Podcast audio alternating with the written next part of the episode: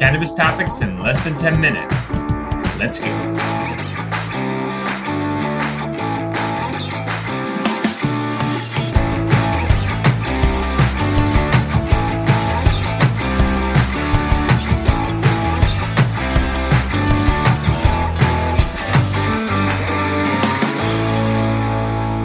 What's up, guys? Welcome back to another episode of The Dime. I'm Bryan Fields, and with me, as always, is Kellan Finney. And this week, we've got a very special guest, Elliot Lane, VP of Events and Head of Benzinga Cannabis. Elliot, thanks for taking the time. How are you doing today?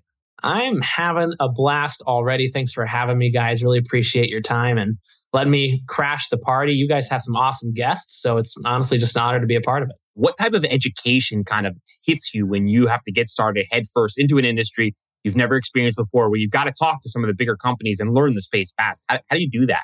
Well, first of all, you don't know who's big and who's not.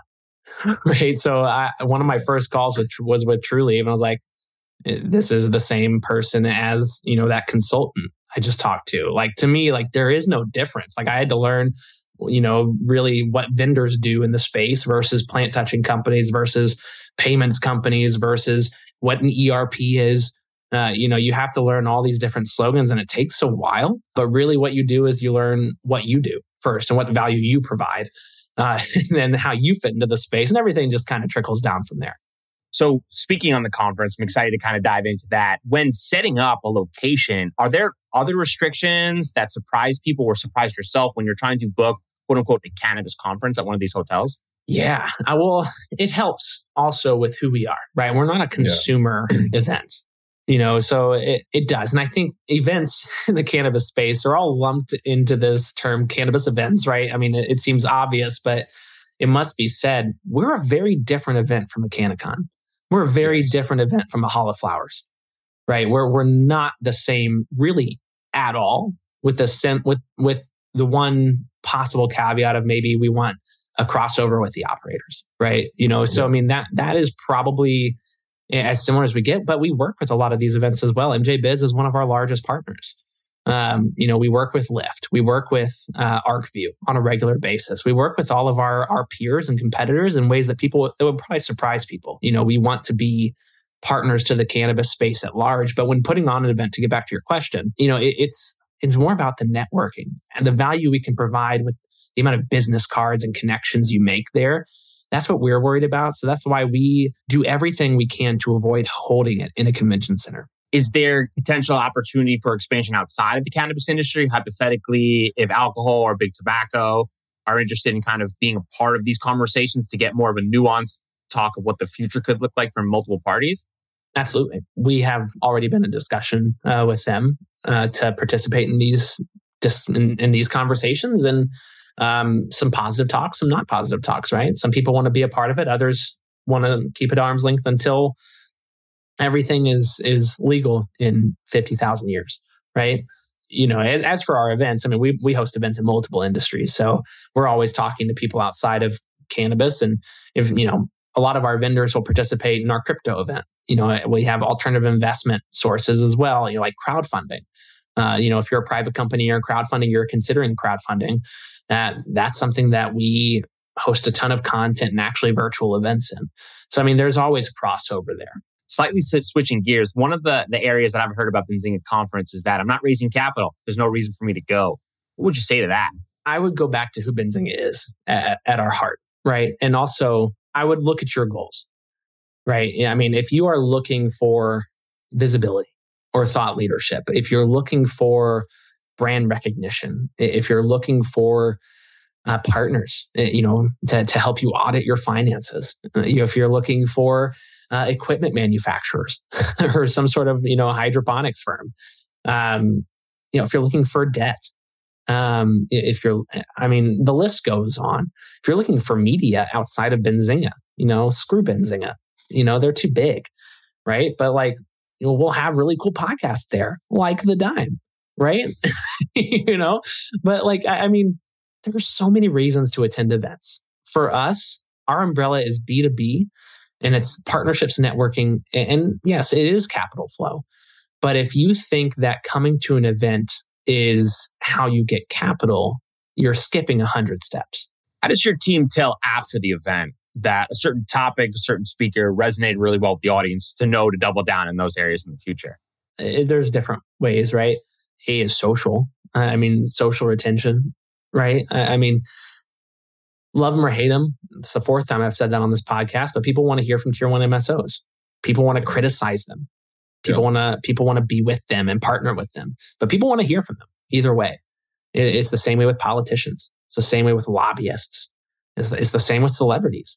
When it comes to to everybody else, it's obviously way more dependent on the topic. But you know that's where our news desk comes into play. You know we have our finger on the pulse in terms of what's happening in the industry, like very few others. Uh, and it's where you know any earned content it really and we, we see the page views we see the clicks you know we see what people are looking at uh, and that obviously is a huge uh, advantage what is a fact or statistic that would surprise the industry about setting up a, a, a conference or an event benzinga is severely understaffed that's more of a personal note but uh, again you'd think we're we're as big as everybody else but we're a team of like 10 10 to 12 people wow. that put these events on 20 years from now, we will look back and say, that was barbaric. I can't believe we did that in the cannabis industry. What is that? Yeah. I mean, you're talking just about literally everything in this industry. So I don't think that's event centric. No. no. When you started your journey in the cannabis space, what did you get right? And most importantly, what did you get wrong? Cannabis is, is people who wanted something new. You know, they, they wanted a new journey. And for me, it's all about relationships. It's all about building value for people. You know, I just got off something that basically was like, you got to pay me for value, right?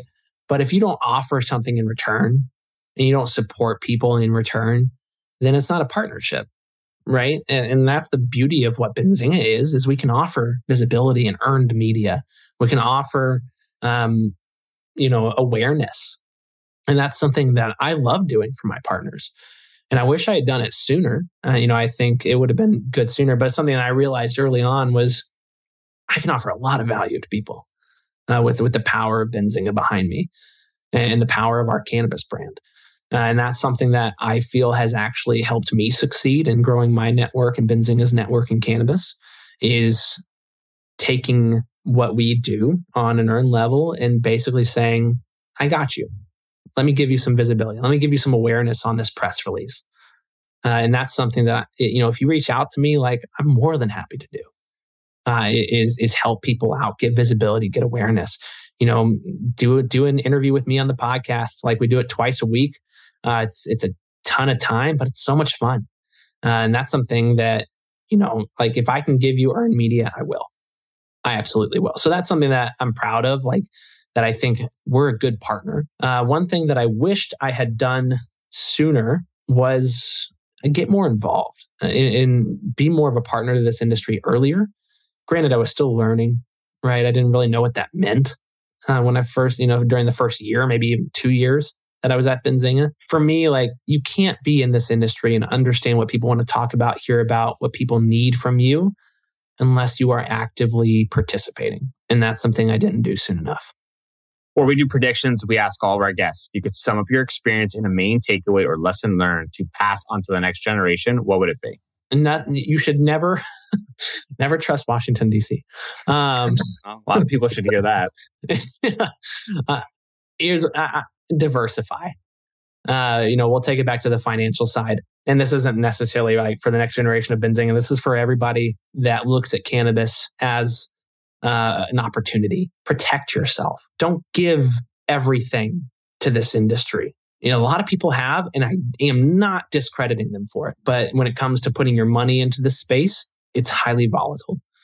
Uh, and protect yourself. All right, prediction time. The April event is coming. Elliot, what topics or main takeaways do you predict will be the focus or the main idea for the conference? Finance, operations, and brands are all going to be touched on. You're going to have people talking about receivership. You're going to have people talking about bankruptcy and seizing assets, but you're also going to be talking about the same thing of debt is the only thing that is flowing right now. I mean, I'm excited, Elliot. So for our listeners, they want to get in touch, they want to attend, where can they find you? bzcannabis.com. That's our event website. You can check out our past agendas, benzinga.com slash cannabis for all of our cannabis news. Um, and then just hit Benzinga Cannabis Insider. Uh, it's our podcast and we'd love to have you there. And then ideally, we get Bryan and Kellan there, you know, chat more about the dime and your all's perspective of the industry. But really, those three places are all you need to remember for us. Uh, and you know, we we love to hear from everybody. So Elliot Lane, E L L I O T L A N E at benzinga.com. Always open for emails, always open to connect. Awesome. We'll link those up in the show notes. Thanks for taking the time. This was a lot of fun. This was a blast. Thank you guys for giving uh, giving me the time and the visibility on Benzinga, and hopefully we can have more of these conversations going forward. Looking forward to it. Thanks, Elliot. Guys, if you've enjoyed this podcast over the last few years, can you please take three minutes or less and leave us a quick review on Apple or Spotify? All reviews make a massive difference for us and help other people like you find this podcast. From the bottom of our hearts, thank you.